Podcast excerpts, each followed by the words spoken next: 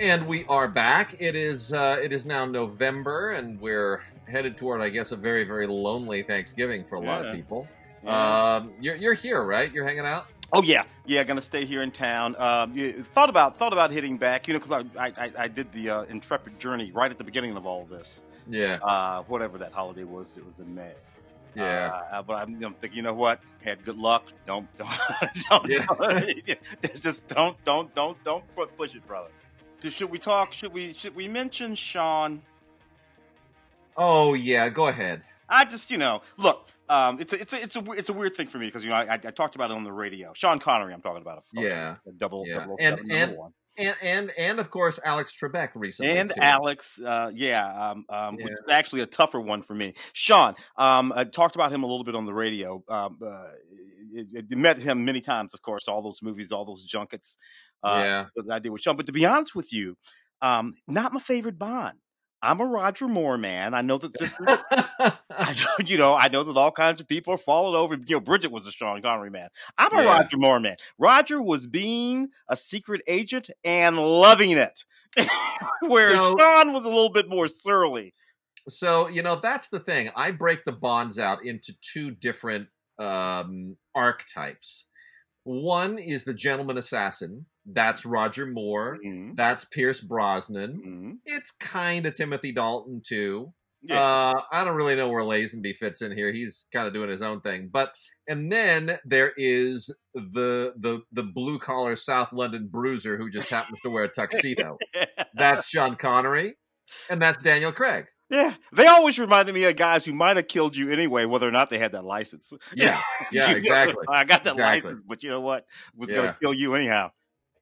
Uh, it, it's funny. I've been watching over and over, probably a little too much, the video of the uh, the BAFTA award that Sean Connery received uh, however many years ago, 15, 20 years ago, where uh, Billy Connolly introduced him, and it's just. It, it, it's really a joy. If you look it up online, it's really a joy because Billy Connolly is there wearing a tuxedo, which he's unaccustomed to doing, and he can't even he can't even recite the speech with a straight face. He keeps cracking himself up because the whole thing he he just hates that stuff, and uh, and then and then he just starts laying into Sean Connery, and it's it's just a couple of old Scottish blokes and having a good time, and uh, it, it's really fun. Only So, Billy Connolly could have got away with that. With Yeah. with, with Sean Yeah. Connery. It's a deeply inside bunch of a deeply there. inside Scottish thing. Yeah, But uh, yeah, you know, I mean, he Sean Connery, I think, deserves credit for changing acting, and we don't often give him enough credit for that. Is he one of the all-time great actors? No, but he changed acting because he was literally the first action star. No, he's not like Douglas Fairbanks and these guys who did their own stunts and whatnot. But in the modern of the for the modern form, the guy who will uh, you know be in a chase and in a fight and who lays out those those zippy one-liners, everything that made Arnold such a big star and that's made Tom Cruise such a big star. They wouldn't be there if not for Connery first. He's the guy that built that particular piece of of film history, that archetypal hero that that lays out the one-liners and uh, the the original action star, and he changed it. He changed everything. yeah. I, I'm gonna recommend a, a movie for a lot of people. You know, look, a big long list of movies other than Bond movies for Sean Connery. So yeah, I- even getting stuck on that, I think is silly. Uh, but one of my favorite movies is Outland. One of my favorite movies of his, is Yeah. Outland. Uh, and, and it was just this really good sci-fi action uh, uh, Peter cop- uh, uh, Peter, Peter, yeah, uh, movies, and it's just well done. Stands up to this very day. Happened to watch it the other night. Stands up to this very day. It's got to be a 35 year old movie. So what is that? Yeah. Uh, late 70s, early It's- 80s, something like that. It's it's it's right on the heels of Alien, so it's it's early '80s. You know, it's using it's using the Alien look and feel a little bit to to do its thing. But yeah, it's early '80s. Yeah, uh, thoroughly, thoroughly good movie. Check that one out. It holds up along with whatever Bond movies you want to check out too. And then you mentioned Alex, of course. Yeah, Alex Trebek. Trebek. Uh, it, Ah. it's you know, I mean, one of Canada's great gifts to us. Um, it, it you know, I mean, everyone who didn't know Alex Trebek more. I mean, he he lived in our living rooms. You know, yeah, for- and that's even, even if you're just talking about Jeopardy, that's 36, 37 years right there. Yeah. And of course, you know, he hosted several game shows before. Yeah. uh, Jeopardy, uh, when, you- when you back to the middle '70s, if not a little bit earlier. For years and years and years, when I lived in North Hollywood, there's a canyon up there called Fryman Canyon, and if you lived in the Valley of Los Angeles, uh, you know everybody knew about Fryman Canyon, and you'd go hike up Fryman Canyon. At the foot of Fryman Canyon, where one, generally speaking, entered uh, the canyon, the park to walk the trail, was Alex Trebek's estate. Uh, and it's really, it's just, you know, it's kind of pumping it up to call it a estate. It was a nice, great, big old house, Yeah. you know, with a big old yard and everything. It was not so much on the estate, it was just his house. Yeah. you, you know, you would walk Yeah. at the foot of the trail and you'd see Alex and he'd wave at folks and play with the dogs. And Yeah. uh, yeah, this is going all the way back to the, to, to, to the early 90s. He was really a, he was just a, he was just a, he was just a guy. He was just this guy Yeah. every bit as bright as he seemed on that show. You know, Alex knew the answers to all those questions. Oh yeah. Um, uh, you know, other than having to look at that card, he was that Yeah. bright. He was that bright. Uh, and I, you know, I, and you know, met him a whole bunch of times too, and was always a little bit upset that I could never. You know, there was a there was a disclaimer about being on Jeopardy. You can't know anybody, you know, on Jeopardy or anybody who works for Jeopardy. And it was one of those kind of things. If you ever want to be on Jeopardy, and I should Yeah. always tell people, you know, but for the fact that I know Alex Trebek, I'd probably be on. it was my it was my one out for a while. Yeah. Oh, I was never on Jeopardy. Now that's gone. I can't say that anymore. Well, it's going to be interesting to see. You know, he had his recommended replacements, and uh, you know, it'll it'll be interesting to see what happens with that going forward. I'm kind of thinking Ken Jennings might be in line for that spot. You know, longtime I- Jeopardy champion. He has a personality Yes. about him, but he's not necessarily a host in any context. I don't. think. There's, you know, and, and I'm trying to remember the interview that I saw with him when he first announced he had cancer. There was there was a woman he identified as uh, who he thought would be a great Ah. Jeopardy host. And I'm trying to remember who she was, but I, you know, if you do a Google on it, you'll you'll come up with it. Yeah. He, uh, yeah. Well, we we'll miss them both, and it makes watching those SNL sketches with uh with with with the two of them so much so much better. You know, you know, Alex is in a bunch of movies too, so this conversation isn't completely. off Yeah, no, it's you true. know, he's mostly playing Alex Trebek Yeah. when he's in movies, but he's And- in a bunch and- of them. and on television. I mean, my favorite Alex Trebek appearance on television is the episode of Cheers where Cliff is on Jeopardy. Do you remember this? Oh yes, my And God. And Cliff is up by like like a hundred thousand dollars because the categories are things they say in bars, mothers and sons, the U.S. Postal Service. right? It's like it's like it's it's a dream series of categories for for Cliff. And then uh, he bets. He could have won, right, by betting nothing, and he wound up betting everything on a question of, you know, who are these people? And and his his answer to Alex was, uh, "Who are four people who have never been in my dining room?" and and Alex says, "I'm sorry, Cliff, you just lost everything." And and he says, "Alex, I can assure you, those four people have never been in my dining room." It's just it's just brilliant, and and Trebek plays it so beautifully because the only way it works is if he reacts to Cliff's stupidity of of, of betting everything.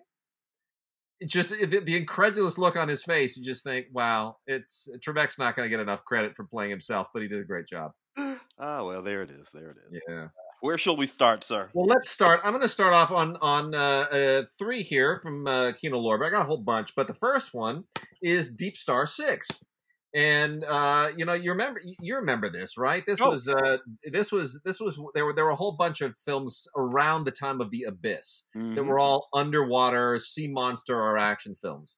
And uh, th- this was, uh, you know, a, a uh, Mario Kassar and Andy Vajna production, and it was not great, but it was, you know, it meant to, it was kind of like, a, it was a little bit more like Alien Under the Water than than The Abyss was. The Abyss was more like Close Encounters Under the Water, Mhm, mhm. and and but they they came out within you know weeks or months of each other and uh, uh you know I, I i look at deep star 6 today directed by sean s cunningham Greg uh, Evigan in that movie, BJ the Bear. yeah it, right it's it's not terrible i mean Taurean Blacque and and uh and uh miguel ferrer and nia peeples i mean people who are all somebody from that moment like it takes us back to to 1989 it's very much a late 80s kind of thing but I it's perfectly serviceable, and it comes with a whole ton of special features. Uh, the special effects supervisor and director Sean S. Cunningham do a do a commentary. Also has a screenwriter commentary.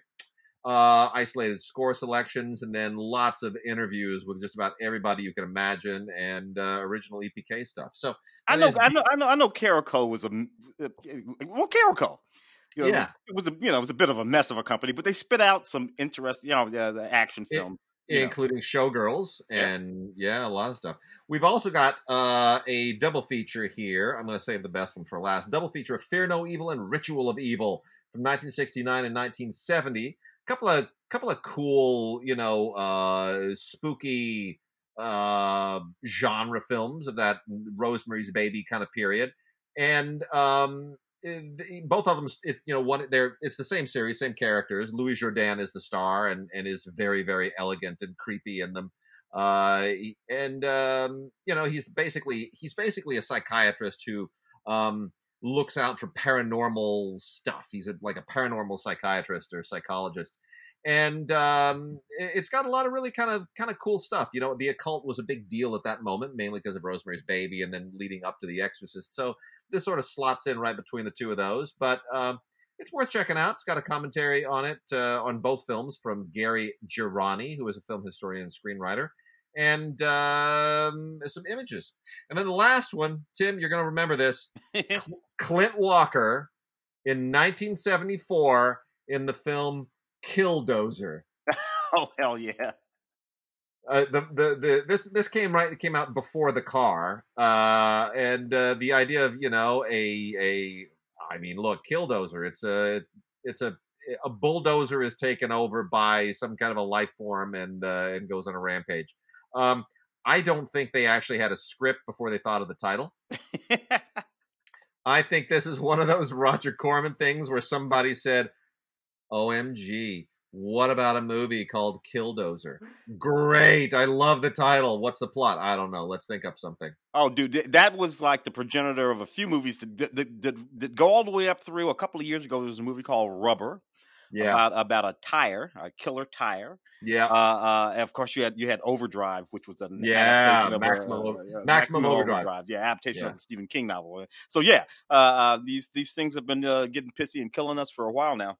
Yeah, well, it's it's actually quite fun. It's got a commentary on it uh, by a couple of film historians and critics, and an interview with the director Jerry London. So that's a lot of fun.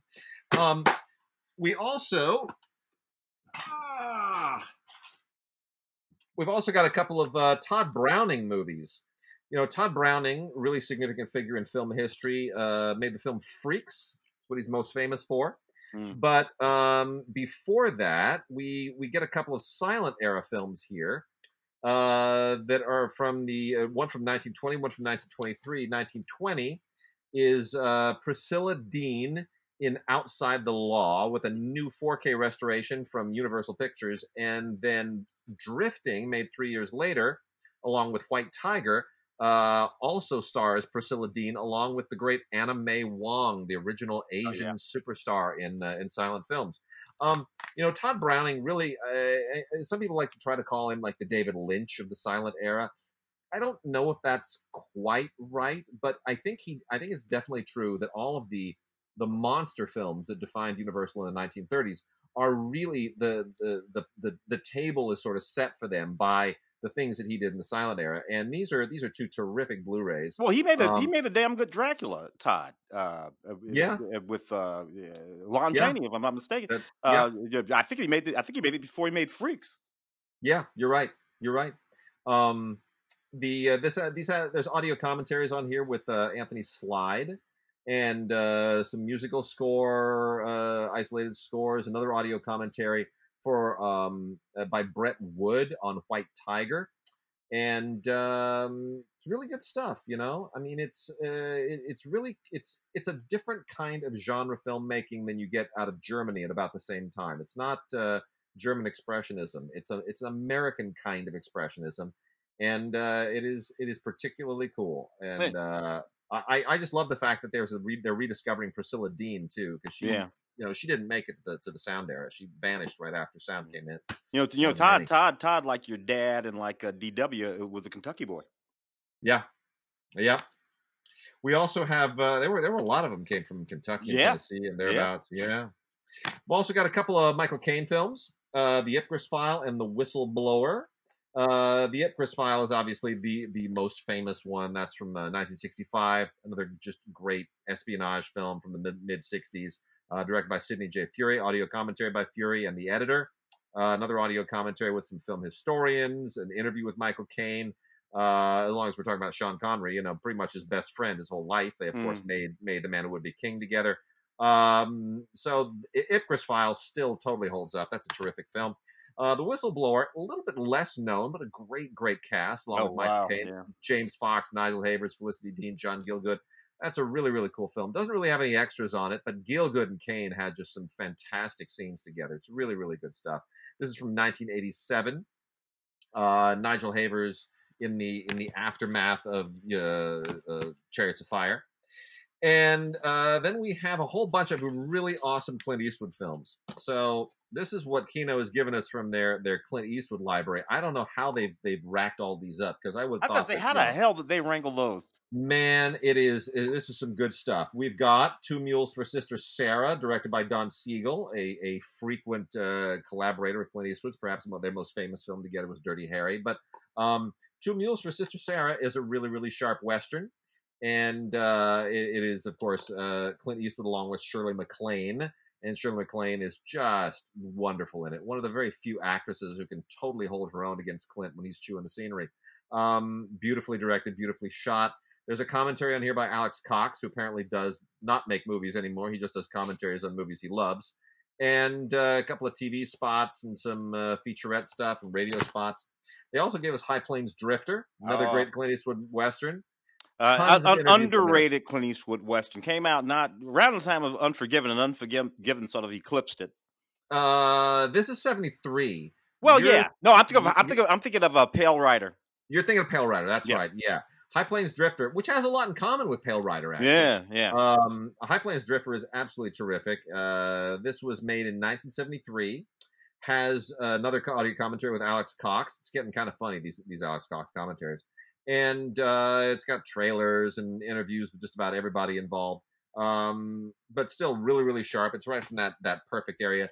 The Beguiled, which Mm. was more recently remade by Sofia Coppola with uh, Colin Farrell in the in the lead role about a, uh, a, an injured Confederate soldier at this uh, this girls' school during the Civil War. Yeah. Um, Clint is just wonderful in it. He's just he's this is some of his best stuff as an actor. That's from 1971.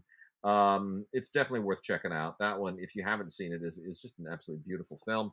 Then we're getting a little bit more into uh, you know we've got Play Misty for Me, where Clint is uh, is Oh, cutting wow. his teeth as a director. That's also from 1971. I love that because uh, it's such a minimalist film. Um, is. It, it just you know it's uh it's it's it's more it has more to do with like a Bob Rafelson film, uh, Five Easy Oh, yeah. Pieces or something like that, than the sort of big big films that we would come to know Clint as director of. You know, And Jessica Walter is so creepy in this film. I Yeah. mean, he lets her run with the movie. That's the beautiful part of it. He he lets he lets it be her movie, not his movie. Um, that also has uh, has a load of extras on it. Uh, Donna Mills does an interview for this, and there's a video essay by Howard S. Berger, audio commentary by film historian Tim Lucas, uh, lots of other stuff.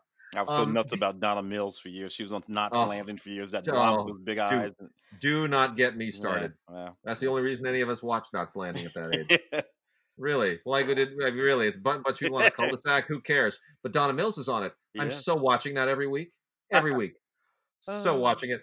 Um, and then the Eiger sanction. You remember the Eiger sanction? I don't know that I do. 1975. This was one of the earlier. This is this is Clint trying to sort of be. You know, he's coming out of the um, out of the westerns and doing Dirty Harry and uh, trying to you know sort of forge a more 70s contemporary action film persona. And the Eiger Sanction is uh, is one of the first of those. It's a spy thriller set in the Swiss Alps, and uh, it's all about a guy who's uh, basically been a hitman his whole life, and he's just kind of trying to trying to retire. But then they kill his friend, and they drag him back down into it. And George Kennedy is great in this thing. Um, Jack Cassidy is great in it. It's a it's a you know the whole alpine mountain climbing backdrop is what it's all about. It's really there just to just to you know give you a really really super cool backdrop. Um, but Clint directs it, and you can tell that he's he's you know he's really evolving as a director. Already mid seventies, you can tell It's not just a one shot thing. He's not just doing the actor thing. He's doing the filmmaker thing, and uh, it's really really terrific. Really good stuff. Don Siegel's a hell of a teacher. Oh, I'll tell you, he really is. That's is, true. Is what that was. Um, and then a few others here. Let me just put a dent in the in the Kino pile. Amazon Women on the Moon still has a great cult following.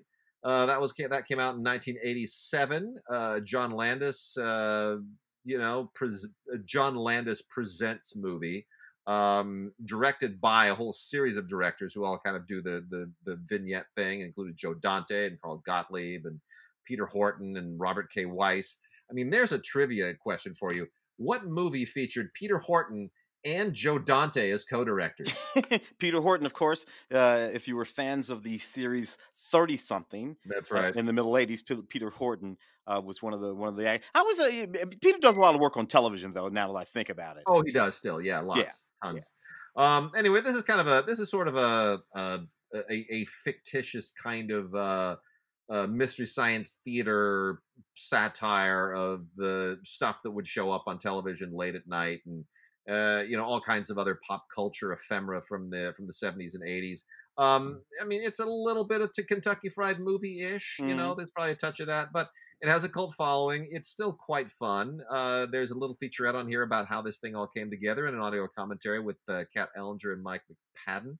Um, and some outtakes and dailies from Joe Dante's personal archive. Joe Dante went and opened up the trunk for them.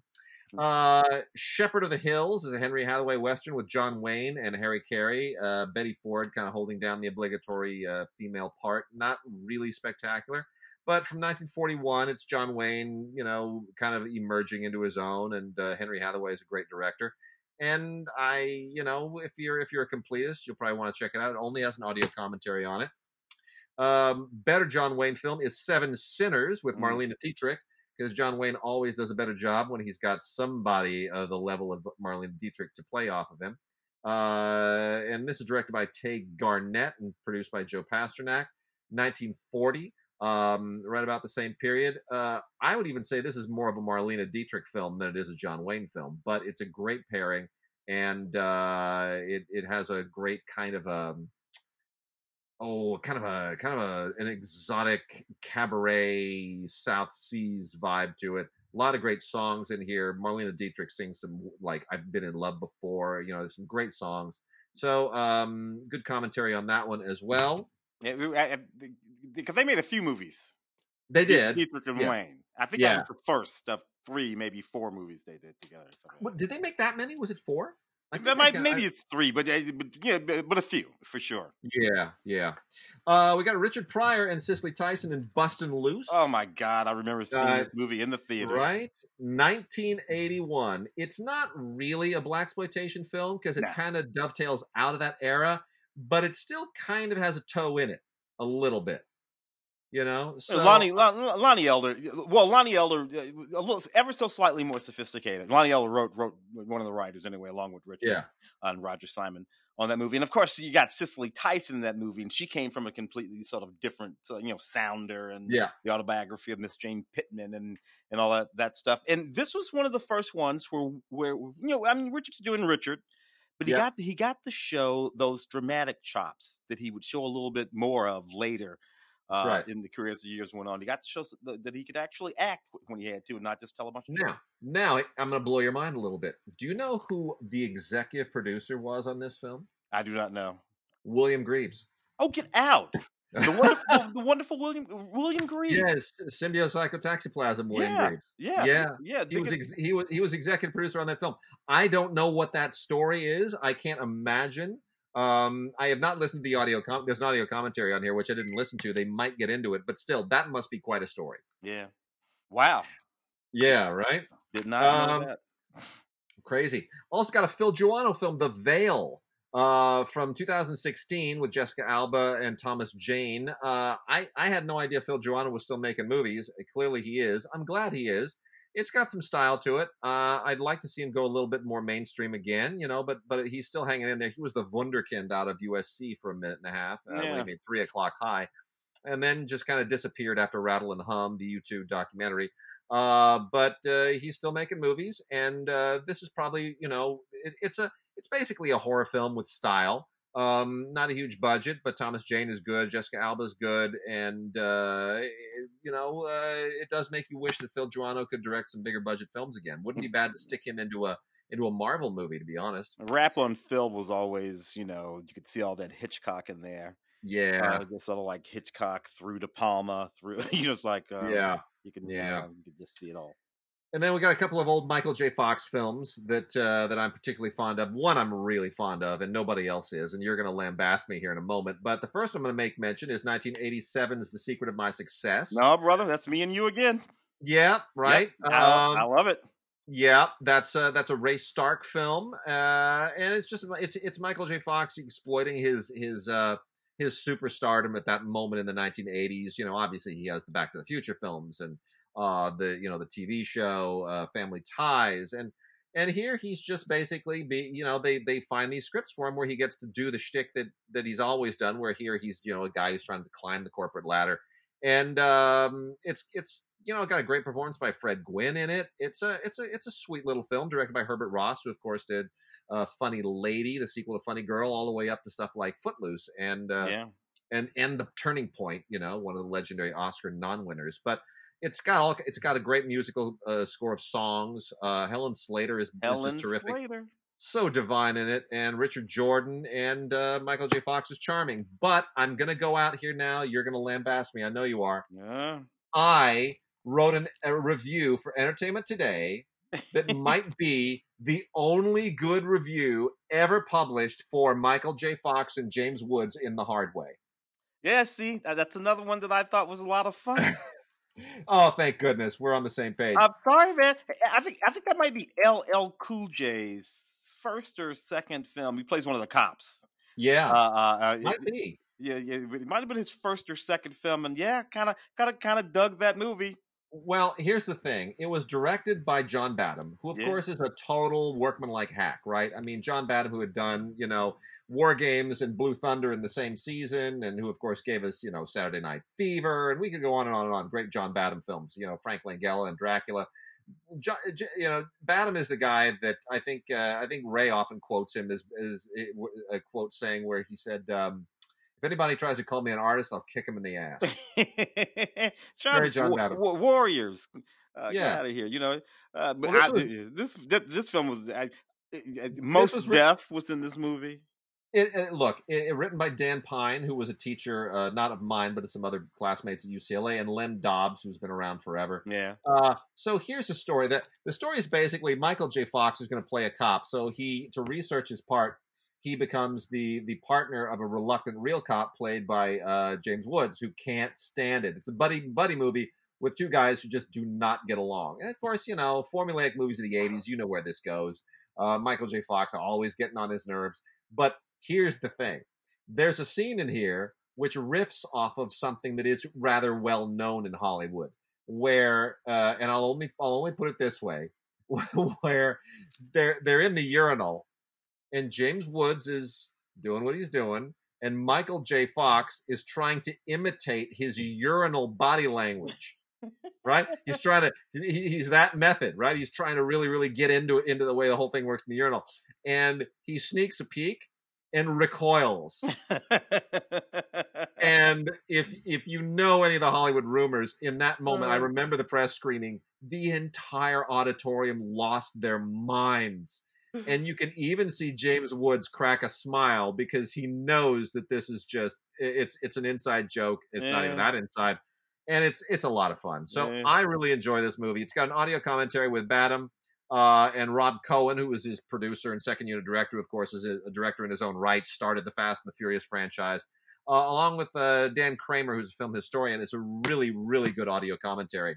yeah, And Yeah. then uh, three more, real quickly here, before uh, uh, we we jump into some uh, some other stuff. Is um oh actually, you know what? Let me do, let me do, let me do these.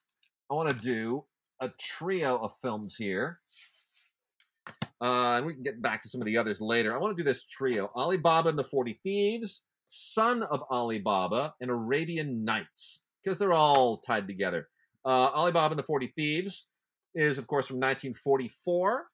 Son of Alibaba has a great cast. Tony Curtis being all all Yeah. hunky and, and Tony. uh, and Piper Laurie. That is from 1952. And then uh, tucked right in between the two of them, actually earlier than uh, earlier than Alibaba, I thought it was between the two, is uh, Walter Wanger's Arabian Nights with uh, Sabu and Maria Montez. Um, terrific. I mean, look, Hollywood doing doing exotic Arabian Middle Eastern stuff at, at that point in time is rather silly. It's quite funny at times, but it's very much of the period, and these are really fun films. Uh, Philip uh, Barry or Philippa Barry does the audio commentary on two of them on uh, Arabian Nights and Ali Baba and the Forty Thieves, and then uh, Lee Gambin does the audio commentary for uh, Son of Ali Baba. The um, I did not watch Arabian Nights, that I did not have time to get around to.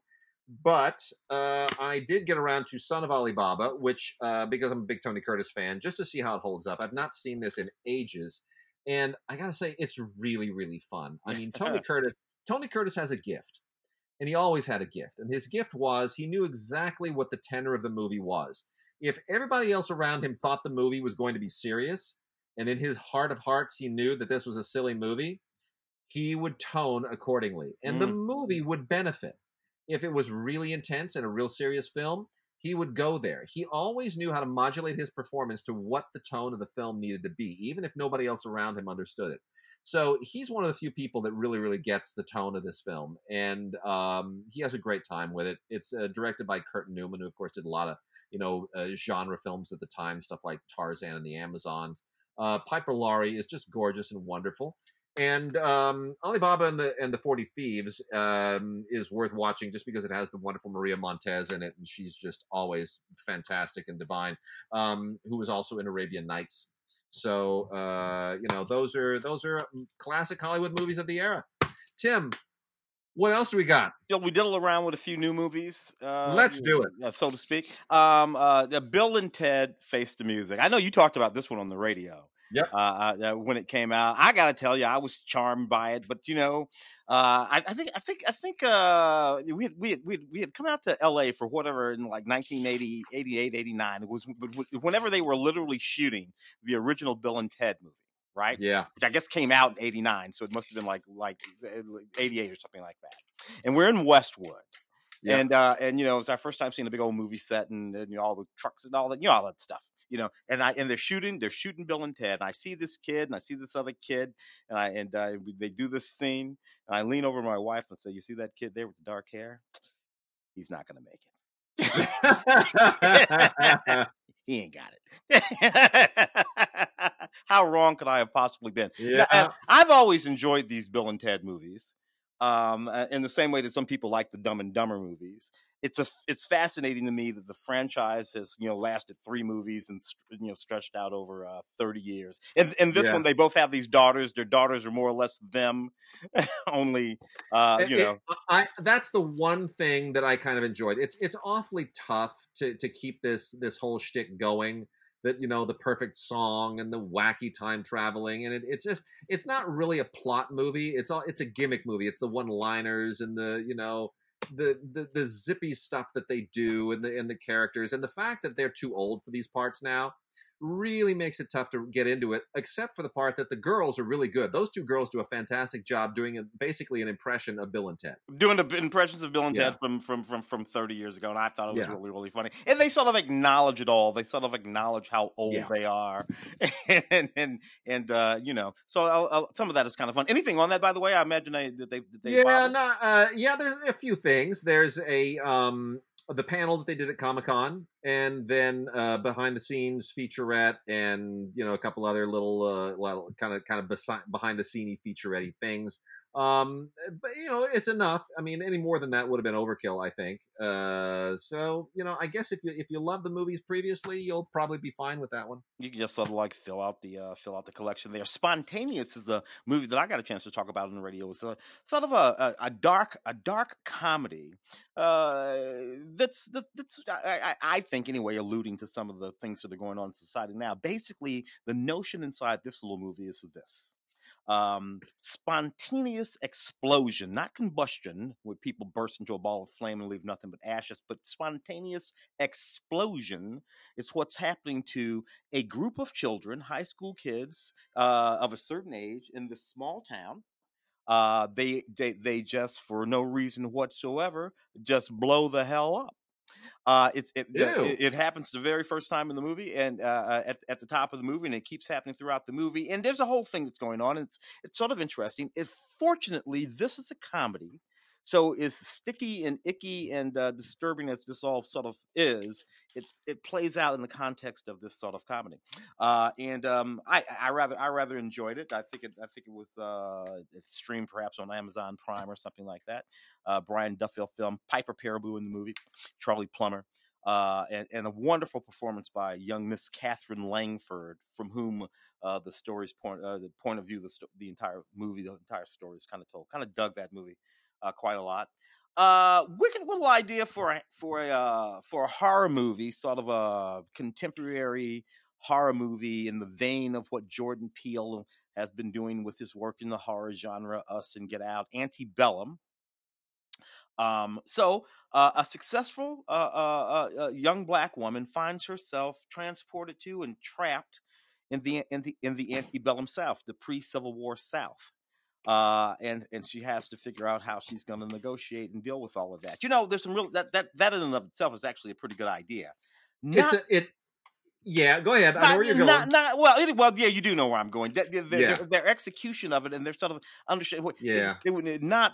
They did not go the way that the that the film's uh, um, narrative suggested that they that they might have. Janelle Monáe, by the way, starring in the movie. Janelle Monáe, Janelle Monáe is is absolutely terrific. The two guys who directed it, who who come from commercials, you can, excuse me, you can kind of tell that they come from commercials because they don't shape the film quite correctly. It's mm. not it's not paced and shaped terribly well. It, it's a it, and the structure of it it tries to be a little bit. It, it, sort of tries to sit somewhere between Jordan Peele and M Night Shyamalan, mm-hmm. and uh, it's it's I would say it's not enough Jordan Peele and it's maybe too much Shyamalan. You know? Yeah.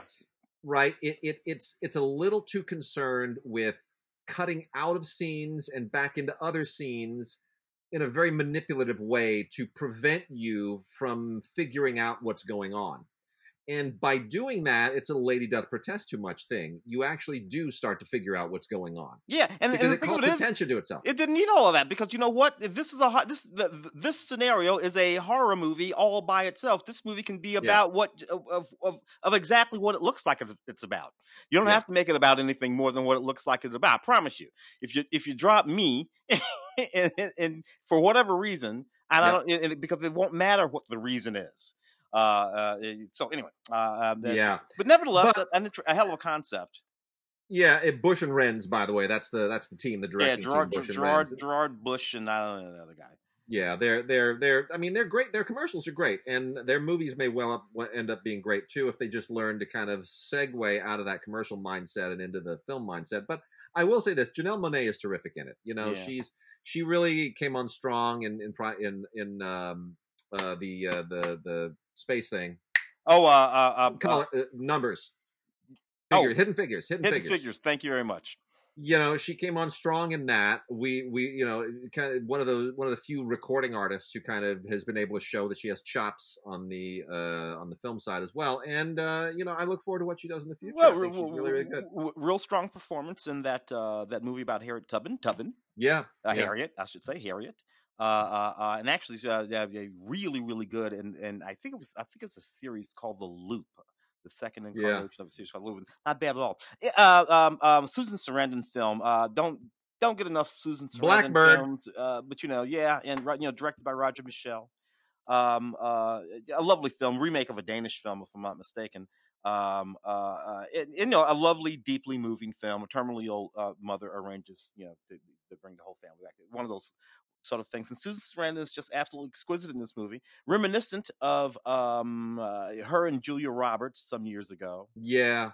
Um, um, it, uh, yeah. I mean, it's I, I I think the film is is good enough. I wish it had been better. I I'm very uh, you know movies like this seem they just and it's probably not fair to it, but it just feels like it belongs to a different era, like it belongs to the 1980s or the early 1990s, because there's so many stars in this. You know, it's Susan Sarandon and Kate Winslet and Yeah. Lindsay Duncan and Rainn Wilson and Sam Neill, and uh, you know, then you get uh, Mia Wasikowska, and it, you're like, oh my goodness, there's so many stars in this thing, and everybody's competing with everybody else. And I mean, yes, it's it's a bunch of people gathered on this little rural part of New England, uh, right close to the ocean, because mom is, you know, Sam Neill is dad, Susan Sarandon's mom. She's dying. She wants to go out, you know, on her terms. So it's a euthanasia thing. She's brought the whole family together, and of course, all the all the baggage gets aired and all the dirty laundry.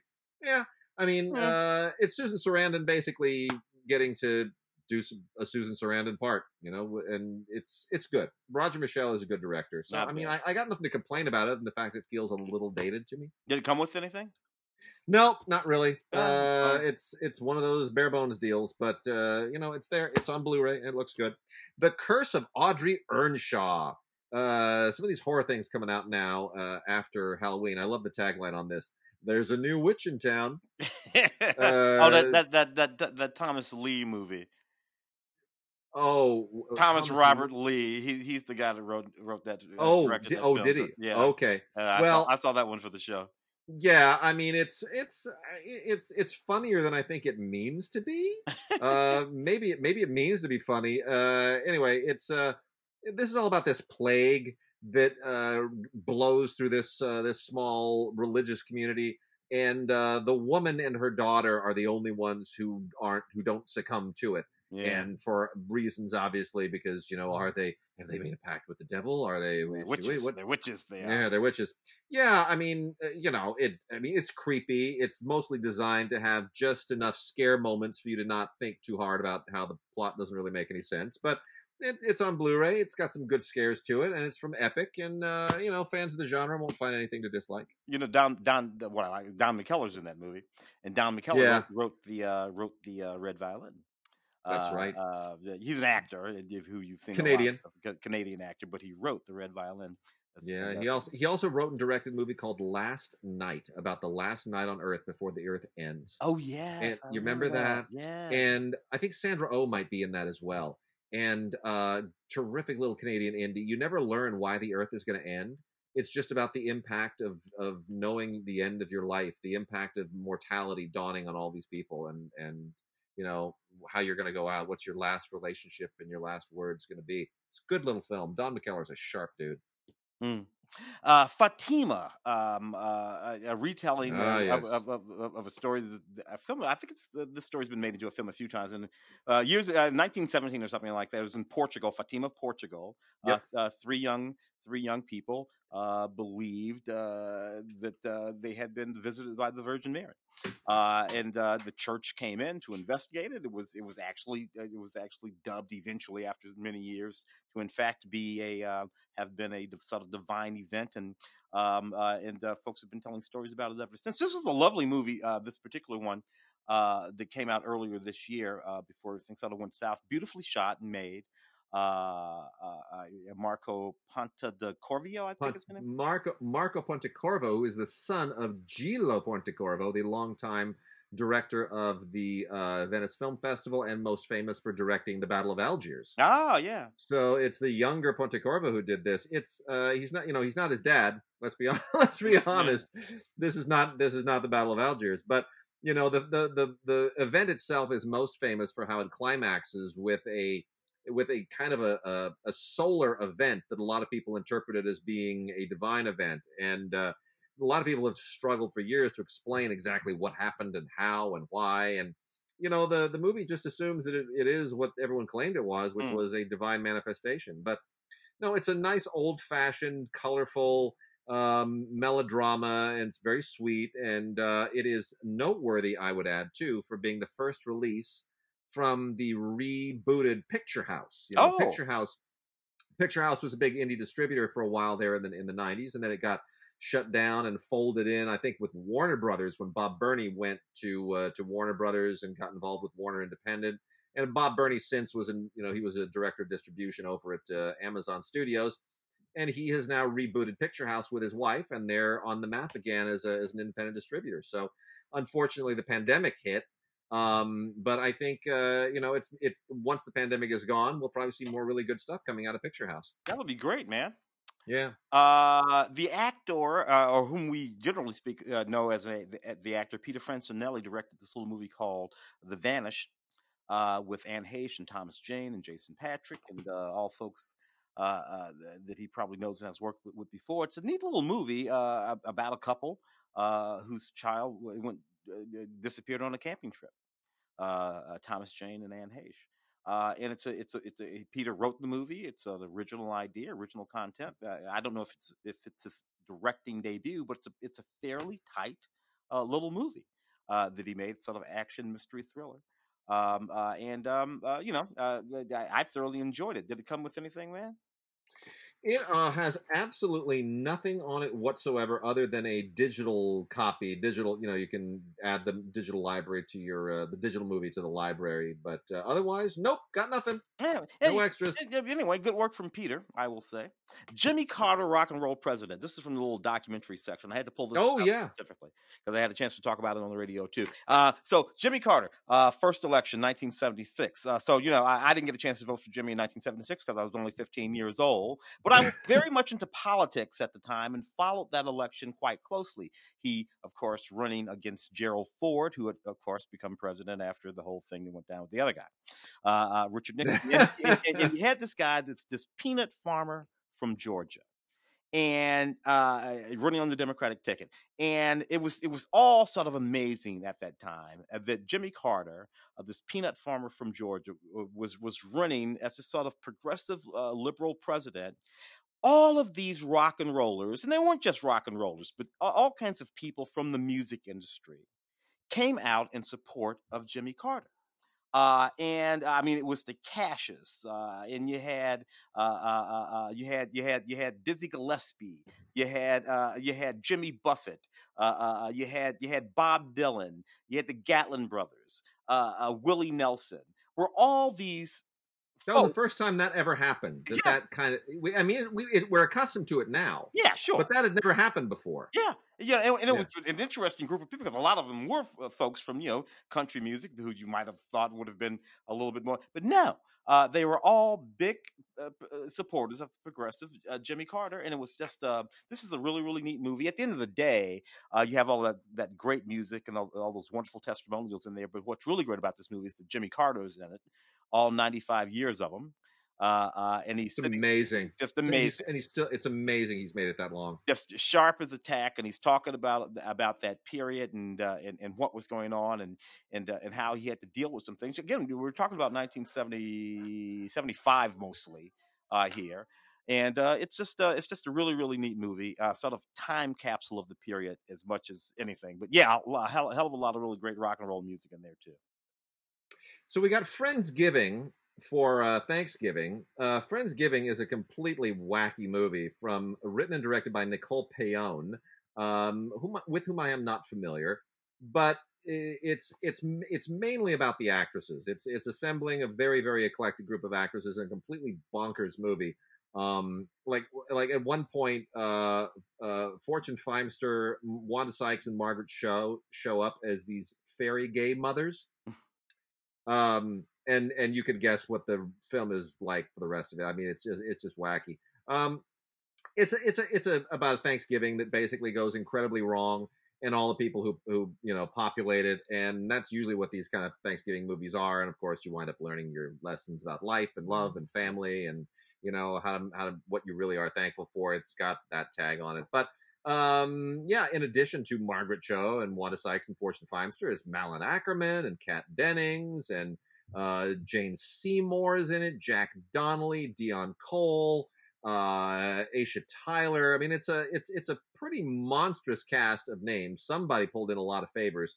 The the one thing that I do find funny about it, and that they know is very tongue in cheek, is that they plug it as from a producer of Zoolander and Tropic Thunder. just one, just one from a producer of i think that's i that's that's kind of ah. that's kind of cute it's sort of owning up to the the cheesiness of that that possessory credit what are you gonna do what are you gonna do what are you gonna do uh the times of bill cunningham uh, this was uh, this is a great uh, doc um, um, uh, that I also got a chance to talk about on the radio. Um, uh, so Bill Cunningham was a fashion uh, photographer for the for the New York Times. This was Uh, Oscar nominated too. yeah, and uh, Yeah. and and, uh, and and he is an he is he's just a wonderful character uh, for who for years and years and years was a fashion photographer for the New York Times. He rode around New York on his bicycle, not only taking and and he was very very well known, of course, for his fashion photography, but he also took pictures of people on the street. He he was a, a, a very astute and well known street photographer as well. Uh, very often incorporating the fashion that people would wear on the streets of New York uh, Yeah. as a part of, and people would, and the designers would pick up on what Bill was shooting, people wearing out on the street, and not long after that, very often you would see uh, the fashion of people on the street work its way into the whole uh, couture uh, of the fashion designers. So anyway, this is just a wonderful uh, film that follows him around for for years and years.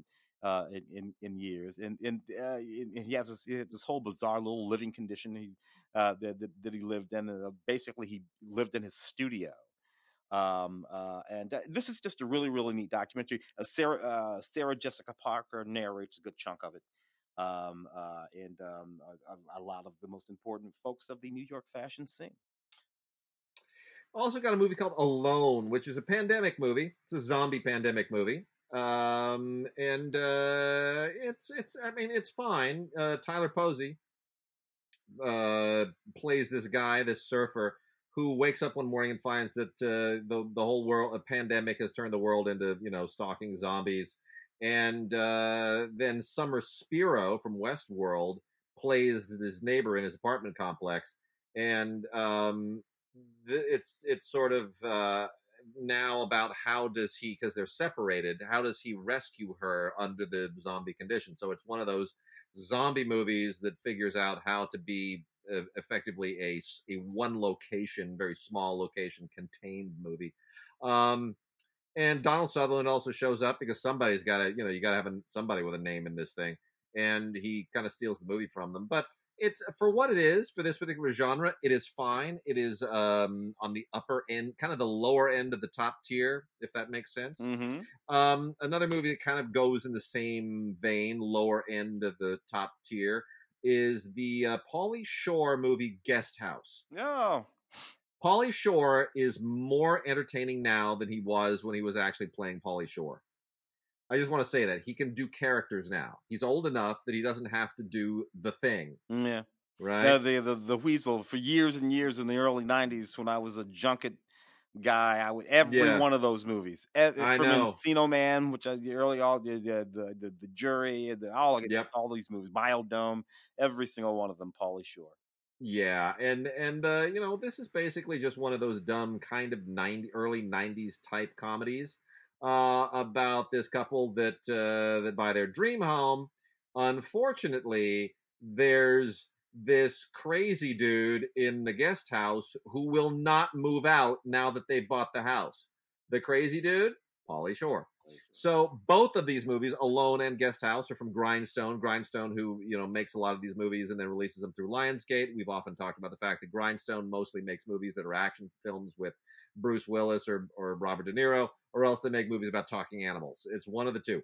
Oddly enough, neither of these fit that. Uh, Alone is a is a zombie horror film, and uh, Guest House is is a comedy, but not a talking animal movie, unless you consider Pauly Shore an animal so uh but anyway anyway no it's you know what it's got it's got a real sweet sense to it and it's it's perfectly fine for what it is and then uh i want to make quick mention here also of a uh a shout factory GKIDS animated film called Marona's fantastic tale by anca damian ah, which is just such great animation. I mean, it's so cool. Anca Damian has a really, really cool kind of avant-garde, surreal, pastelly uh, uh, sensibility to her, um, and uh, it, it it's just it takes you away in a really cool way.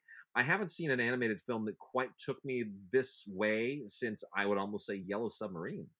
To be honest, oh, really? it kind of yeah it sort of it sort of it takes you it takes you on a journey in that same way it's very very aggressive and and stylistic and surreal and um it's wonderful because the idea it centers around uh the, the marona is a dog it's a little stray little dog and it's all about her um her journey through people and different owners and you know uh, learning about life learning about human beings. It's it's really a beautiful film.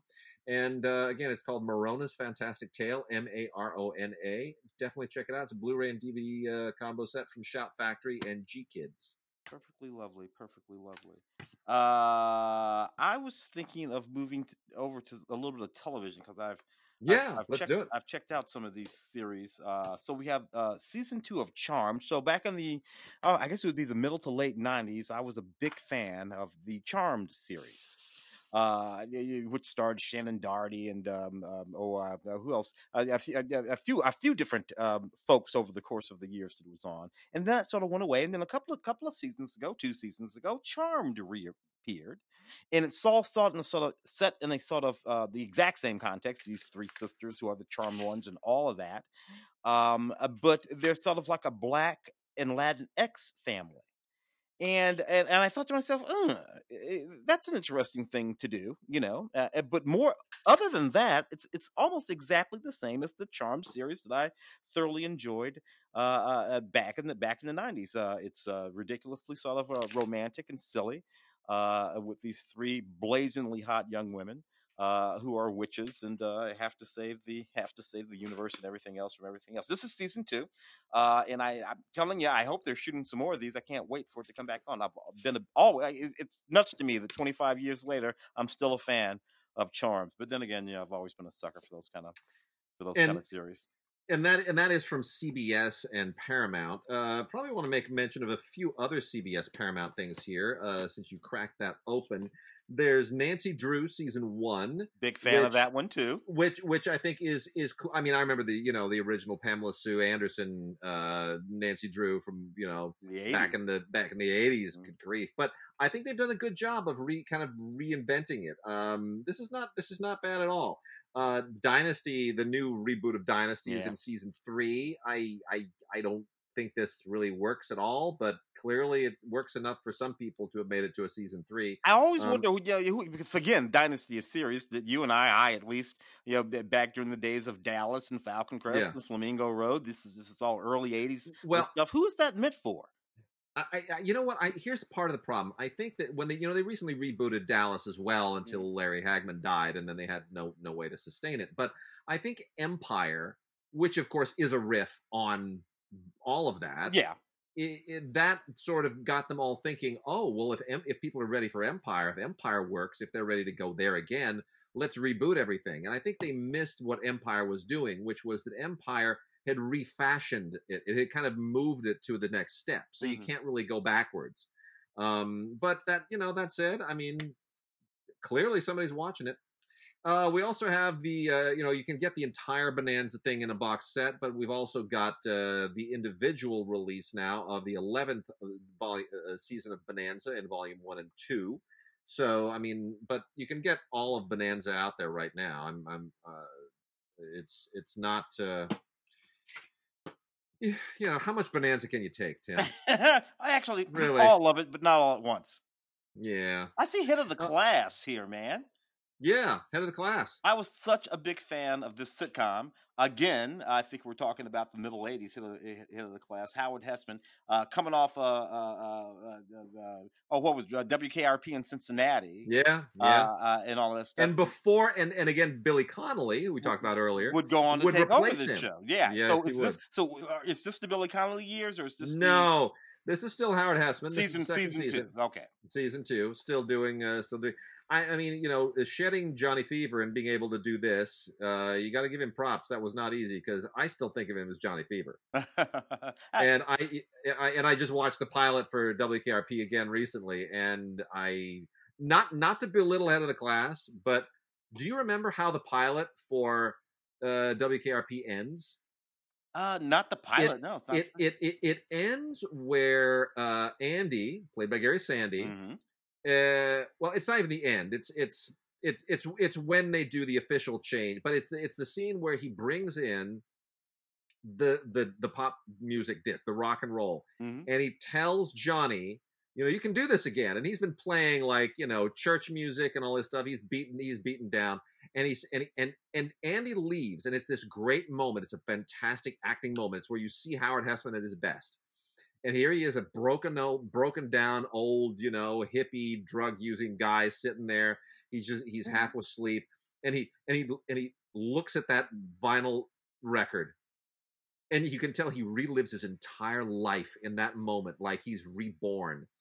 And he puts it down, and he takes a breath, and he's kind of not sure if he's going to be able to do this. And then he grabs the needle on whatever music is currently playing, and he pushes it right across the music. All right, babies, you got the fever, and this is Johnny Fever, and he lets it go, and he just and he's and he's reborn. It is such an amazing. It's one of the great moments in television history because ah. it's one actor taking you through a complete process in his head. It's just a beautiful thing. I just anyway. So I've totally derailed Head of the Class, but yes, Head of the Class season two. That actor is still really good, Howard Hesseman. hey, Head of the Class gave us Robin Givens. Yeah. Uh, Brian Robbins, who's went on to become quite a director for uh, for a long, long time, and eventually Billy Connolly would take over that show, and it was just as funny. Yep, it was. It definitely was. Uh, New Amsterdam season two. Uh, have you watched much of this? The Doctor Show, right? Yeah, it's a medical show. Any good? It's not. It, it's okay. You know, I mean, it doesn't really transcend anything. It's it's kind of trying to do. It's it's trying to walk a line between all the other Doctor shows, like ER went here and Grey's Anatomy went here, and it's sort of trying to find a path between all of that, and it Mm. kind of still stumbles into things that those shows did. But it's it's fine. I mean, it's it's a cool cast. It's it's um. It, it, it, it kind of, for the most part, works because the whole premise is about being a single dad. You know, there's a domestic angle to to the whole thing. This guy, his wife has died. Uh, Ryan Eggold plays the the lead part. Max Goodwin. Um, and and you know he's kind of trying to juggle work and life, and so there's a it's a little bit like it dips into um, courtship of Eddie's father uh, in some way too. It's fine. It's it's pretty it's pretty good. Um, and then there's also Men with a Plan Oh, season yeah. three. I have seen none of this. Uh, Matt LeBlanc trying to you know find his way with a with a new uh, a new thing a new show too. Uh, he's never going to recapture the, the the beauty of cheer of uh, of Friends, but um, this isn't bad. It's not bad. I mean, they they surround him with a pretty good uh, pretty good cast. Kevin Nealon and uh, Stacy Keach. Uh, you know, it's a, classic network sitcom, man. Classic. it's kind of a classic network sitcom. That's exactly what it is. Yeah. Let's see what else we got. Oh, um, Oh, you know what? I'm looking at. I just, I just saw, I just saw our cartoon president, which that's supposed Yeah. to talk about. Now, this, so this is, this is, this is season two. The thing that I will say about, I didn't watch it a lot, but, but you know, and and I get it, it was also like it, it was meant to be sort of pointed at at uh, at uh, President Trump. But I got to tell you, they made fun of everybody. oh, and- everybody. No, it's it's a straight up satire. Everybody. Uh, It's, it's, every, it's, everybody. It's a kind of. Yeah. I mean, they can they can keep making this uh, well after January, and and that's and just keep on uh, rolling with it. No reason to change anything. They they could make this for the next twenty years. Yeah, no matter who's elected. I mean, I I mean, I mean, that's the beauty of it is that it, it does. They could, they, even if it doesn't even focus on the president anymore, it could focus on anyone in the political process. You could keep this show going forever because it's it, it, it all it really needs is a steady flow of ridiculous politicians to make fun of. Yeah. Well, yeah, we're never going to run out of that. yeah, and nobody, You're never going to run out of that. nobody gets nobody gets love. I know that people would think that it, that's what it's about. Not so much. Yeah. Black No. Lightning seasons one and well, no, seasons two and three, I believe, is what you got there. Yeah. Uh, Black Lightning, Yeah. not not the biggest fan of the Black Lightning series. There's some things that I like about it. It's a little bit, it's, it's a little bit like watching a black exploitation film condensed or broken apart into a into a television series. I agree. And I'm Yeah. not, and I'm not, I'm not sure that I want to do that. I'll- I'll- I, I, I, think I would rather if they had gone the way of say like a Daredevil or a Jessica Jones, which were you know this this is CW, that's Netflix, so you're completely different sort of The uh, styles to begin with. You know the way it ties in with the arrowverse is rather clumsy i have to say. It, it's not as elegant as what they've done you know between arrow and flash and supergirl. That that's kind of the one that ties together the most organically. Um but what i do like about this oddly enough i think black lightning is the least interesting character on here his daughters are the Yeah. best It's really interesting, You know, right? Yeah. Thunder and Lightning. Thunder and Lightning really are the characters that you watch this for. He's okay, he's fine, but the girls really make it. My daughter loves Thunder and Lightning. Yeah. Like she loves Thunder. She she couldn't give a damn if Black Lightning took a vacation and left the show to his his daughters. Forget it. But Thunder and Lightning are super cool. you know, and so I think they might want to think about spinning that off at some point. Oh, it's almost certainly going to happen. Uh, that would that would be a, a, good move. I think. I think that'd be definitely a good move. Um, we also have. Uh, have you seen? Uh, is it NOS four A two or NOS four A two? I did. I did. I, I, don't know how you say it either, but I did see season one. This is season two. Yeah, I, I, AMC show. It's a yeah. it's a vampire show. Yeah, with Zachary Quinto. Yeah, and it's it's, it's sort of it's sort of it's sort of complicated. It's very psychological. Uh, um, and the one that I the, the, season that I watched was all set during during Christmas, uh, and uh, and and they, they, with that big creepy car. Yeah, uh, uh, and, uh, and and and it was it was move sort of move back and forth in time, but it was it was pretty good. The, season two I haven't gotten a hold of yet. I didn't. I, I watched some of some of the episodes on here just to get a taste of it, and then I watched the extras, including a panel that they had at Comic Con, which is very very interesting. So there's a what's what is interesting here is that there's a like you say, it's very psychological. There's a lot of forethought that goes into this show, and uh, and it's really quite. Um, it, it it really does try to reinvent the vampire genre a little bit.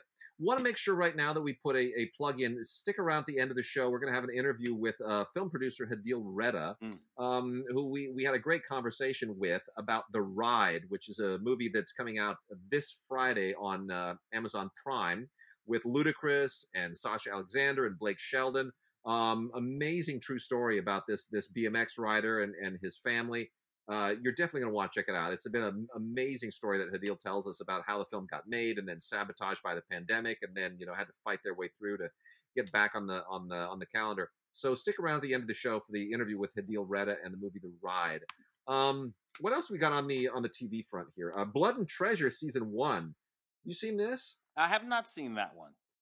Uh, I, I I caught a couple of episodes on it. Um, it is it's a it's kind of an international um uh art thief show. It feels like it's somewhere but it wants to like be a maybe a little bit of oceans 11 12 13 for television maybe a touch of simon templar and the saint. Um i wish it had a bigger budget uh but as it is it it seems like they they're kind of onto something um, you know, what they're like, eh, eh, there's the former FBI agent and all kinds of really, it's got, you know, it, has got a vibe. Uh, I think they could do more with it than they are, but for a first season, uh, for a network show, it's it's it, it, it's it's on its way. So I, I I hope we get more seasons of this thing. The pandemic has obviously interrupted everything, but not not not, not bad at all. Is this is this uh, Catherine the Great? Uh, is this is that the uh, the, the the series with uh, Elle Fanning? So yeah, so here's what's interesting. We got two of them this week that are both about Catherine the Great. We've got the HBO miniseries Catherine the Great, starring Helen Mirren. Okay. And then we've got uh, season one of the Elle Fanning and Nicholas Hoult series, The Great. That one I watched. Is... I was wondering. I was wondering what was going on. yeah. So uh, it's fascinating that they're they're both out at exactly the same time. Basically, the um, the the woman who you know in the 18th century created and and built the Russian Empire. I don't know if a lot of people realize how significant Catherine the Great was, but a, an extraordinary monarch in in history. And uh, my mother used to talk a lot about Catherine the Great because my mother was, you know, Prussian, and when you grow up that close to Russia, you you learn a lot about uh, your enemies. And um, I gotta say, both of these are pretty great. I, I would recommend that people watch them. Well, the great uh, the series the one with Elle, Elle Fanning, which of course you know we, we meet her as a very very young girl. I yeah, say young. She was a woman at all. She was a girl. Uh, yeah. and, and when and she's carted off uh, uh, uh, uh, to Russia to, to, to be married off, and and and it, and it, just goes through that whole little historical period, and it sort of it sort of shows us how she learned to become the person whom you're talking about, who's yeah. the person that Helen Mirren is playing in that other exactly. Yeah. And it's and it's really it's I mean I love the juxtaposition of the two.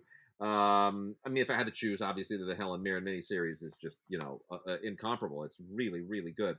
Uh, but uh, you know, I, I, it's it's really a nice juxtaposition between the two, and I hope we get to get more seasons of the Great soon. well, really the the Elle Fanning thing is kind of a comedy. It's funny. It, it's uh, it's it's you know different tone. It's a different tone. different tone completely. Yeah. Yeah. Yeah. Yeah. It's a lighter lighter tone. Um, you know, we got a couple of a couple of FX shows here.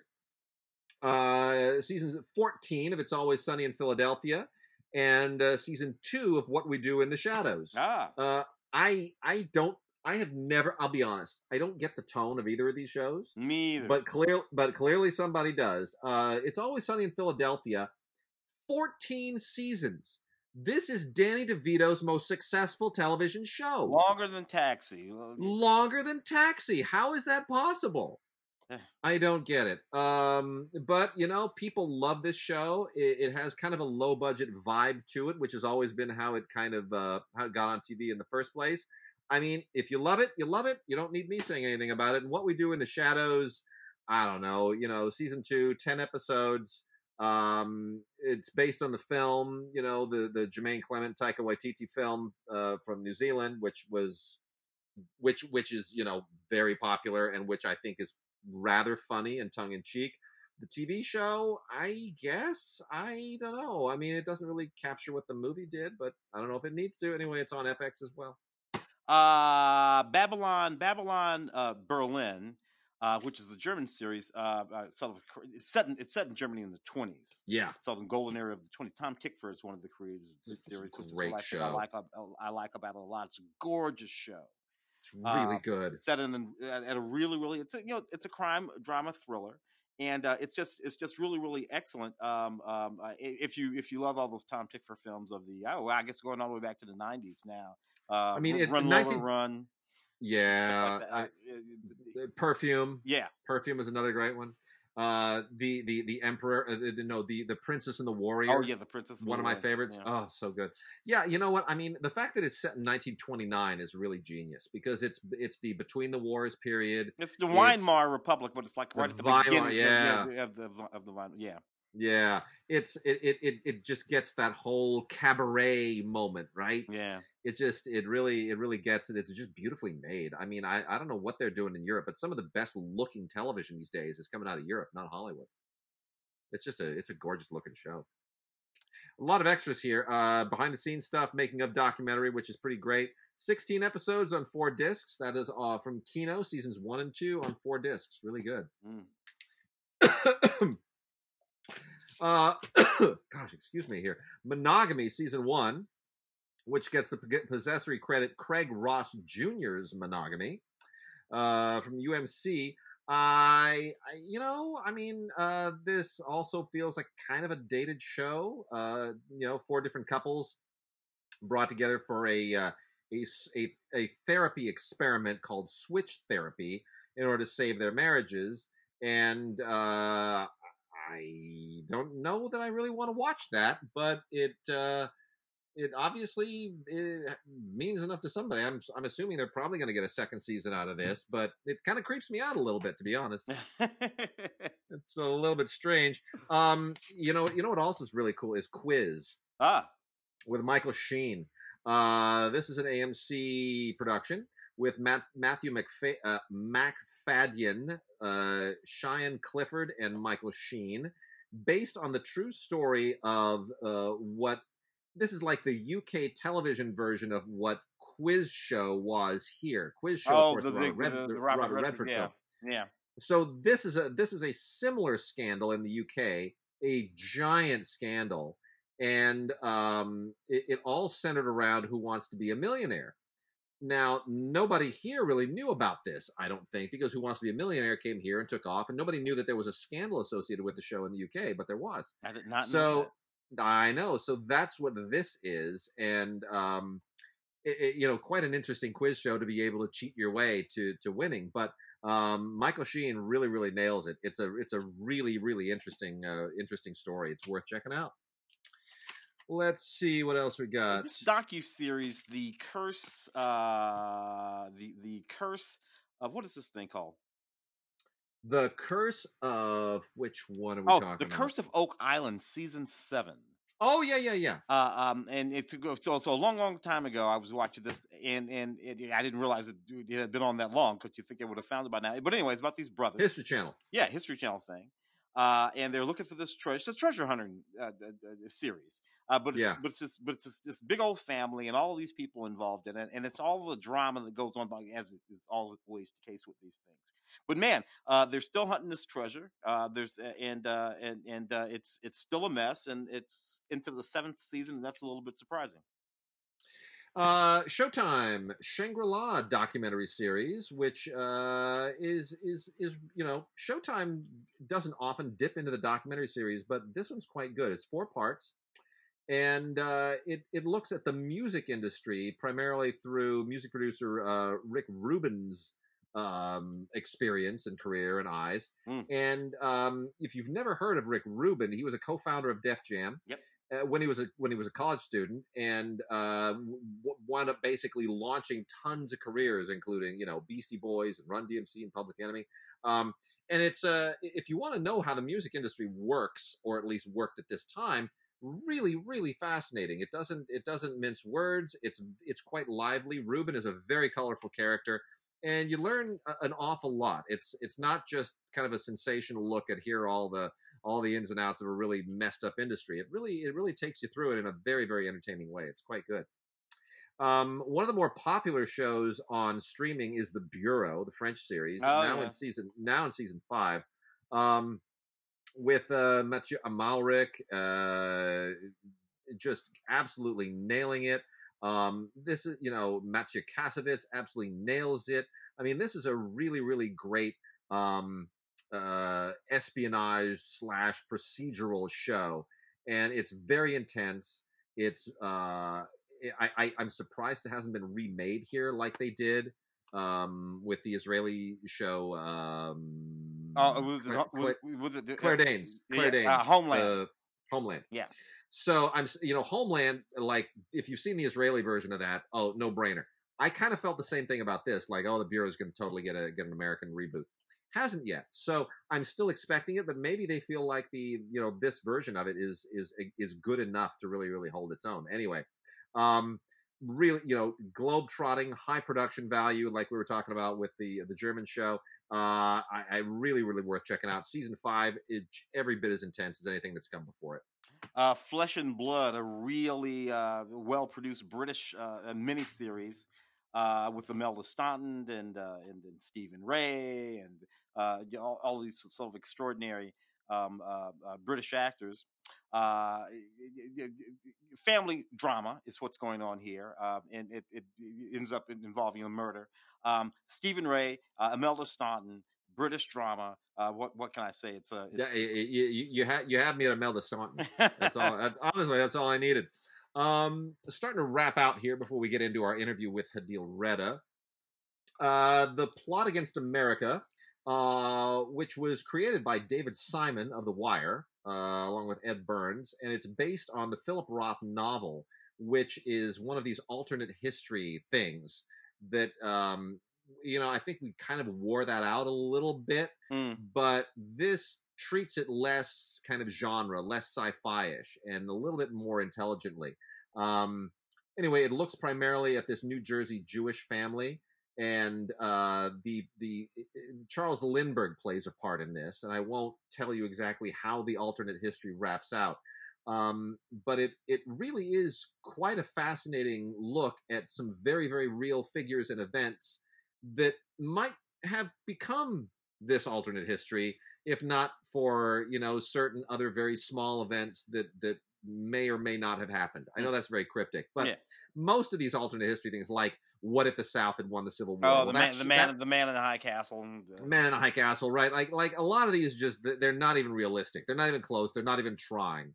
This actually is trying and it's trying to be informative and scholarly and a little bit educational about it. Yeah there's some leaps of logic but great cast you know went winona ryder and and and david krumholtz john turturro a lot of a lot of great people in this and uh very very smartly written so that is uh that is the hbo limited series the plot against america worth checking out mhm. any any any that we've missed here that uh we we should uh, do as a final one tim Not off think? the top of my head. I think we we, we sort of grounded Oh. it all down pretty good. What do you got? Yeah, you know what? Here's a good one to end on. Uh, the documentary, What She Said, The Art of Pauline Kael. Oh yes. Um, so a lot of our colleagues worked with Pauline Kael. Uh, were acolytes of hers, you know, for for the early parts of their careers, and and sort of learned at her at the hem of her skirt, we might say.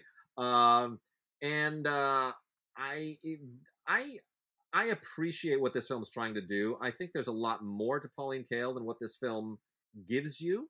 I think she's much more complex than one film can possibly contain. But uh, as a starter for why she was such a significant uh, figure in film criticism and in film history, and you know, you have to realize at this point in time, film critics could make an impact in ways they can't anymore. Like yeah. film critics just don't mean anything anymore today. It's hard enough for a film to become meaningful. Pauline Kael could make or break a movie. And she was caustic and a brilliant writer and really didn't uh, didn't care what you know the impact of her writing was. She was going to lay it on the line the way that she saw it.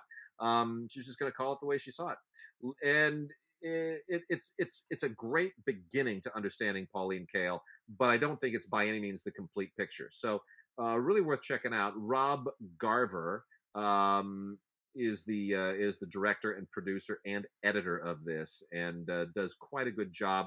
Um, the uh, also worth worth noting is that our very good friend Doug Blush was a supervising editor on this, so that's one reason why it is so well put together. Doug Blush is uh, is you know one of the top editors and producers in the documentary world, and a really great guy. He helped work on our uh, yeah. our documentary Schlock all those many years ago.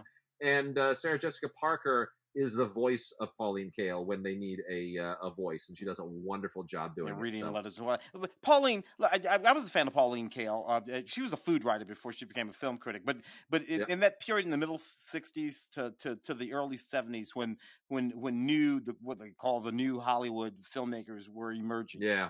Um, yeah. She was a big fan of what they were doing, and and so so yeah, you might not necessarily say that she made people like Scorsese or, or, or whoever, but she certainly you know was writing about uh, you know the work that they were doing uh, in, in, in ways that hadn't been written about before. And she would you know Pauline uh, she would she would be very descriptive in her, in her, in her reviews of things. So you know the, that that that kill scene in Bonnie and Clyde, or yeah, or when the blood comes down on Carrie. If you, yeah. you know, some of the stuff that happens in Taxi Driver, if you read her reviews of those films, uh, she yep. really took you inside it. Uh, so that's yes, she did. That's the way she. That's that was Pauline Kael. Yes, she did. All right, with that, we are now going to dovetail into our, our interview with uh, with a filmmaker, producer, executive, and in this case also co-screenwriter Hadil Reda for the film The Ride. Uh, she produces, she co-wrote the screenplay. Uh, amazing true story, and uh, we're just going to take it off from here and let you listen to uh, to uh, Hadil Reda talking about The Ride. So we are really, really excited this week to be able to talk to uh, film executive and film producer Hadil Reda, who has been around for a long time and, and has been involved with a lot of really interesting films, all the way back to Tim will remember we the the film Heartbreakers with Sigourney. Weaver and Gene Hackman, um, Sixteen Blocks, which was which was a, a terrific action film. And Hadil is involved in a new film that has a really interesting history to it called The Ride. It's a true story. Was supposed to be released months ago. And Hadil, thank you for being with us today. Really, really appreciate your your coming on to talk about um, the the challenges of getting a film released in the era of COVID when you were supposed to be released theatrically and you've had to pivot and you've had to make all these adjustments. Um, talk a little bit about the film, which is such a really great, uh, true story, how it came together, and how you uh, kind of what what happened when COVID interfered with the release of the film. Thank you, thank you for having me. First of all, on the show.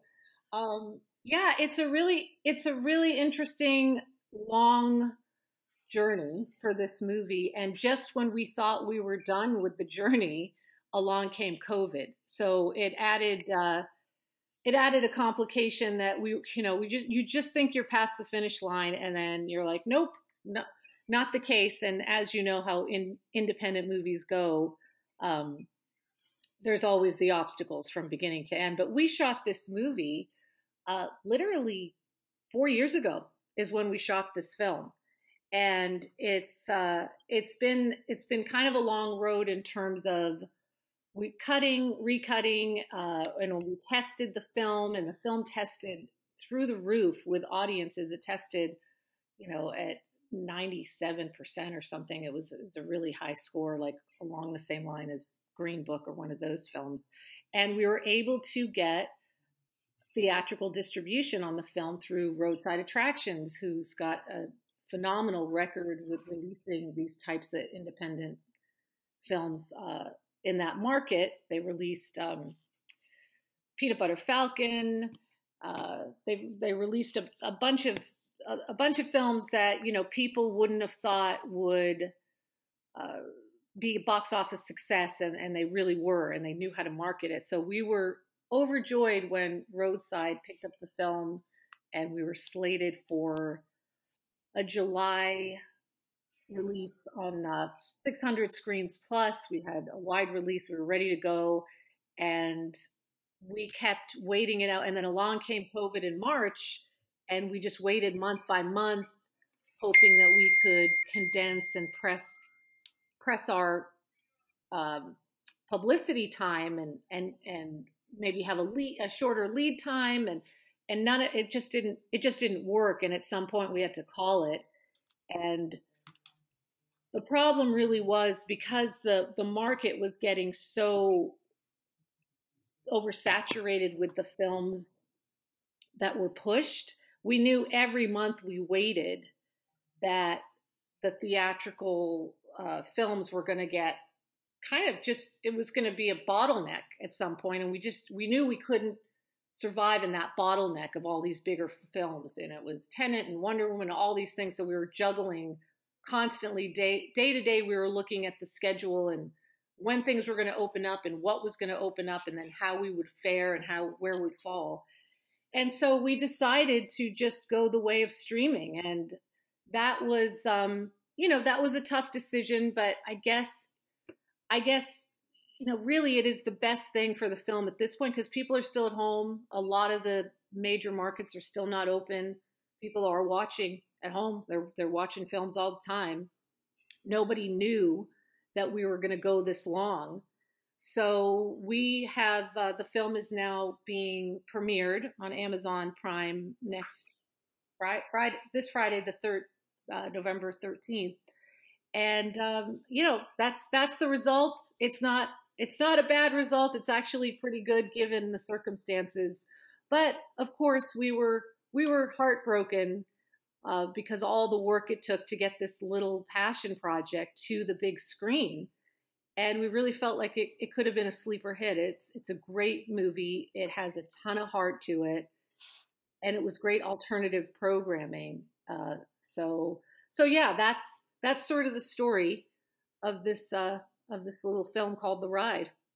And and just to sort of underline the the plot a little bit here, it's the story, the true story of uh, of John Buultjens, who is a is a major BMX figure and who had this incredibly troubled upbringing, a delinquent youth, uh, grew up just you know in this in, uh, basically uh, you know uh, like basically was a white supremacist uh, at this point when he's adopted by a mixed race couple and which changes his life and played in the film by Sasha Alexander as his mom and Ludacris as his dad. And yeah. I, the thing that I, I, I, find so fascinating is the casting of Ludacris, who is is what you know. We, we Tim and I talk about this all the time that rappers.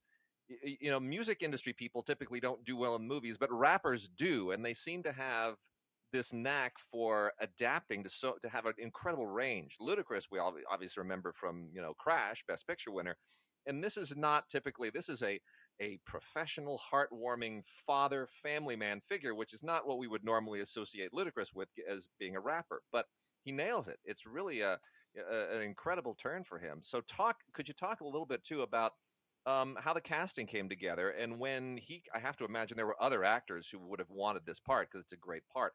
What made you guys settle on him? I mean, he was really the first place we stopped and we all loved him and i think it was because of crash and you know chris and it you know he goes it's chris bridges and he goes by chris ludacris bridges for with his with his acting and um i think he just has such a natural ability to pull people in and you know, the role was definitely something that was different for him. He hadn't played this role before. It was very, very different from what he did in Crash or any other film. because you know he plays a dad. You know, he plays a dad that is struggling with parenthood, any kind of parenthood, and he is a dad himself, and he's a great dad. He's a terrific father. He has these amazing daughters, and he really was able to make that character feel so relatable. And anybody who has kids knows that feeling, right? And he he he improved a lot too. A lot of the stuff that came out in the film was Chris just sort of like, ah, this is sort of the way it feels, and I think it came across very natural, and people just uh, mm. people just respond to that. You know, it, it is. I'm sorry, I didn't interrupt. Go on. You know, and then the other thing I just want to say about it is that, um, you know, this what appealed to him about the story, I think, was also the message of this was very different from a lot of other films that tackle this race issue. And I think the thing that really uh, pulled him in was the fact that, you know, it's always hard work. I mean, whether it's whether you have an issue of foster care or your own kid or you have race mixed into the to the um, to the picture. I mean, it is always hard work and perseverance. And if you just kind of stick to that commitment and you follow your heart and you know that love will sort of lead the way, you're you're gonna persevere. And I think that's the beauty of that message. And I think that's what really he held that torch for us through the film and through the process. Tim, Tim, you, you you were saying something. Well, it does in fact seem sort of uh, apropos to the to the moment that we're dealing with, particularly after some of the the issues to, uh, regarding Black Lives Matter and all of that. This summer, this film uh, thematically seems to sort of fit the moment. So I, I'm I'm wondering, with that in mind, how the the, the adapting to coming out as a streaming film how you considered that the way the film would sort of like fit into the into the moment of the zeitgeist well, I, you know, I personally would have still liked to see this film in theaters at this moment in time with everything going on in this country. Um, regardless of, I think, I think it still would have had the benefit of that marketing, but I still believe that with, you know, with it dropping on Amazon, and I think people will see it, and I think it will catch some word of mouth. Um, and look, it it is a movie that um, at its theme is about closing that bridge and closing the divide and not judging every book by its cover. And just because it seems like it's looking one way, if you dig a little deeper, you'll find maybe that there's something else there and there's something more there. And I think that's exactly what all of us need to be looking at right now is that it's just so easy to look at something and say, well, if it if it's doing this, it's got to be this, you know, and I think that this movie kind of turns that on its head a little bit because, you know, you have this kid who's from a white supremacist family who has been you know, abused and tortured because he's got a swastika on his neck when he's going when he and he spends his uh, his childhood basically in juvie and has a really really difficult time with race. And he comes out of that only to find that he has now a a black foster dad who has his own issues with race from his past. So they have to really put those two things aside to connect, find happiness and and thrive and and survive. And it's really kind of beautiful how that works. And I think that that to me is just very symbolic of you know where where we are now is we've got to put some of these uh, these notions aside our past these these past things that we have bought into whether it's uh, through our own lives or through the media and really connect with uh, with human beings and i think that's to to me that that really is hope i'm hoping that's what it speaks to with uh, with audiences Well, what what works, what really spoke to me is, uh, you know, and there have been a number of films uh, about this as well, including the, you know, the documentary about the the Chicago uh, Mm. crew team, and uh, where where it's all, it's not about the big picture, about you know legislation and and the political process. It's, it's about the little things that individual people do, and what what fascinates me about the story is that it is true. This isn't something that some writer cooked up, you know, to just sort of uh, preach to to people about how to change their lives. It literally happened. This this family actually did come together in this incredibly brave way. Could you talk about the the the real story here and and whatever contact you had with the real you know uh, Buultjens family and and how that all how that kind of morphed into the movie? Well, John Buultjens honestly is is one of the most positive, strongest people I've ever met in my life. And even as we were we were writing the screenplay and we went through a lot of his life as you can imagine in the research of this a lot of it we had to um, you know play down a little bit because it was too harsh i mean what he went through in real life was um, was just it was something i didn't want to go to that depth because i thought it would be traumatizing Mm. so we didn't tell all of what this poor child went through. Um, we, we definitely tried to uh, water that down a little bit. But he he really, when you know what he went through and how this man still was able to come out of it and be as successful of a human being that he is now, it's it's kind of amazing. And he's still very close to his parents. And uh, you know you would never know you would never know by meeting john buultjens that uh, he had been through that type of upbringing uh, because he's just full of love to, love to everybody love forgiveness tolerance acceptance like all those things. Those are those are real.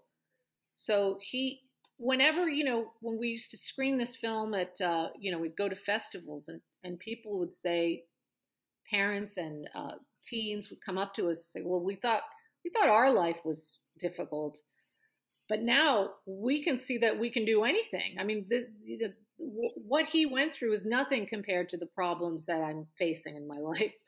And look at him. And i think that that was the real um, the real message that he had. And he's a big spokesman in the foster care arena as well. He's um, he's quite involved in all of that.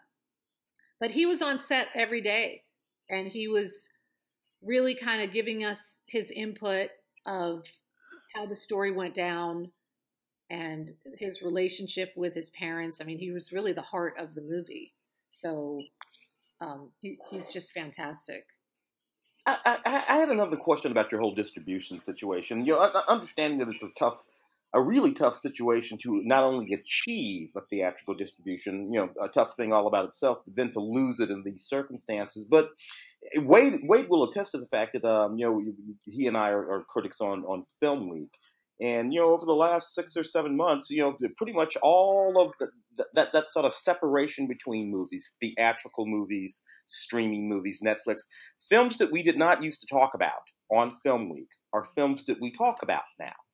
Um, uh, films that are on Netflix and streaming on Prime, and frankly, even TV series. So the the entire ecosystem has changed so much that, frankly, nothing about being uh, theatrically released anymore really matters to those of us who talk about movies.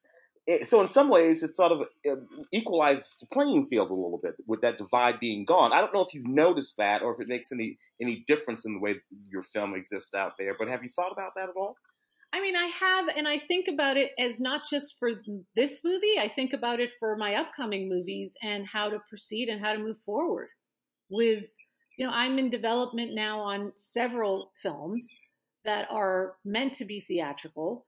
And I kind of wonder now what that road looks like because you're right, it has been equalized. And, you know, you're, when you're scrolling through, iTunes or Hulu or anything else right now, you're you're kind of like I'm not really sure what the the the difference is. So what is going to uh, make those films stand out. And it's really it's the same thing that was in the theatrical market. It's going to be word of mouth, you know, and how people people are talking. I watch this. I like this. Check this out. I mean, but it is it's very strange. It is very strange because you we've been taught to you know have standards of quality and and that is is kind of changing with this uh, this this new era of no theatrical at least for the moment and who knows where that ends up. But some of the things that you're seeing now on streaming some of it's just they're they're fantastic. You would see them in a theater and some of them not at all. But you have to go through a lot of stuff. So i don't know. I, am not really sure what the issue is. I am hoping that our film is a bit of a standout as a new title and as new films drop i have noticed they are getting a lot of of uh, views so i'm hoping that that um, that helps the film get its legs. If you if you kind of step back, if you had known when you were making the film and and obviously hoping for theatrical release, if you had known then this that this would happen now, would it have changed any of your thinking about how the film was made or how you how you would go about selling it, or would you would you not change a thing? No, I don't think I would change a thing. I mean, obviously, we put a lot more work in the detail of this film for a theatrical, as you as you know. Like you spend more time on the music and the sound and everything. You you finish a film to be seen in theaters for that experience. There is an experience to that, and it is a different mindset when you're filming and finishing a movie with a, a, a theatrical in mind. It's it's just that different process. But I don't think it's lost on the streaming. I think it's just there's there's more nuance to that experience if you do see it in a theater. There's a lot more to get from it. Well, that's great. Tim, did you have any other thoughts? I, I uh, deeply, deeply appreciate the movie, uh, what it's about. Uh, I have seen it, and I do want to tell audiences to get out there and, uh, and, and, check it out. It will uh, affect you and uh, have a lot of meaning for you in a number of different ways. Yeah, I, I, agree, and I and I love that there are a lot of for BMX people. Uh, there are cameos in there that I think will uh, will resonate and they'll get a kick out of. But it is, you know, kudos to you at an age when it's really easy to make a lot of dark movies, and we talk about this a lot too dark movies are just uh, really, really everywhere these days, and getting something that's really positive and uplifting and that you know tugs at your heartstrings is, is really nice now and again. And uh, you guys did a really, really good one. So thank you again for it. Um, Adil Retta, producer of The Ride, which is uh, going to be popping on Prime Video, Amazon Prime Video on Friday, November 13th, one of the good times to celebrate a Friday the 13th. Adil, thank you again so much. Thank you so much for having me, guys.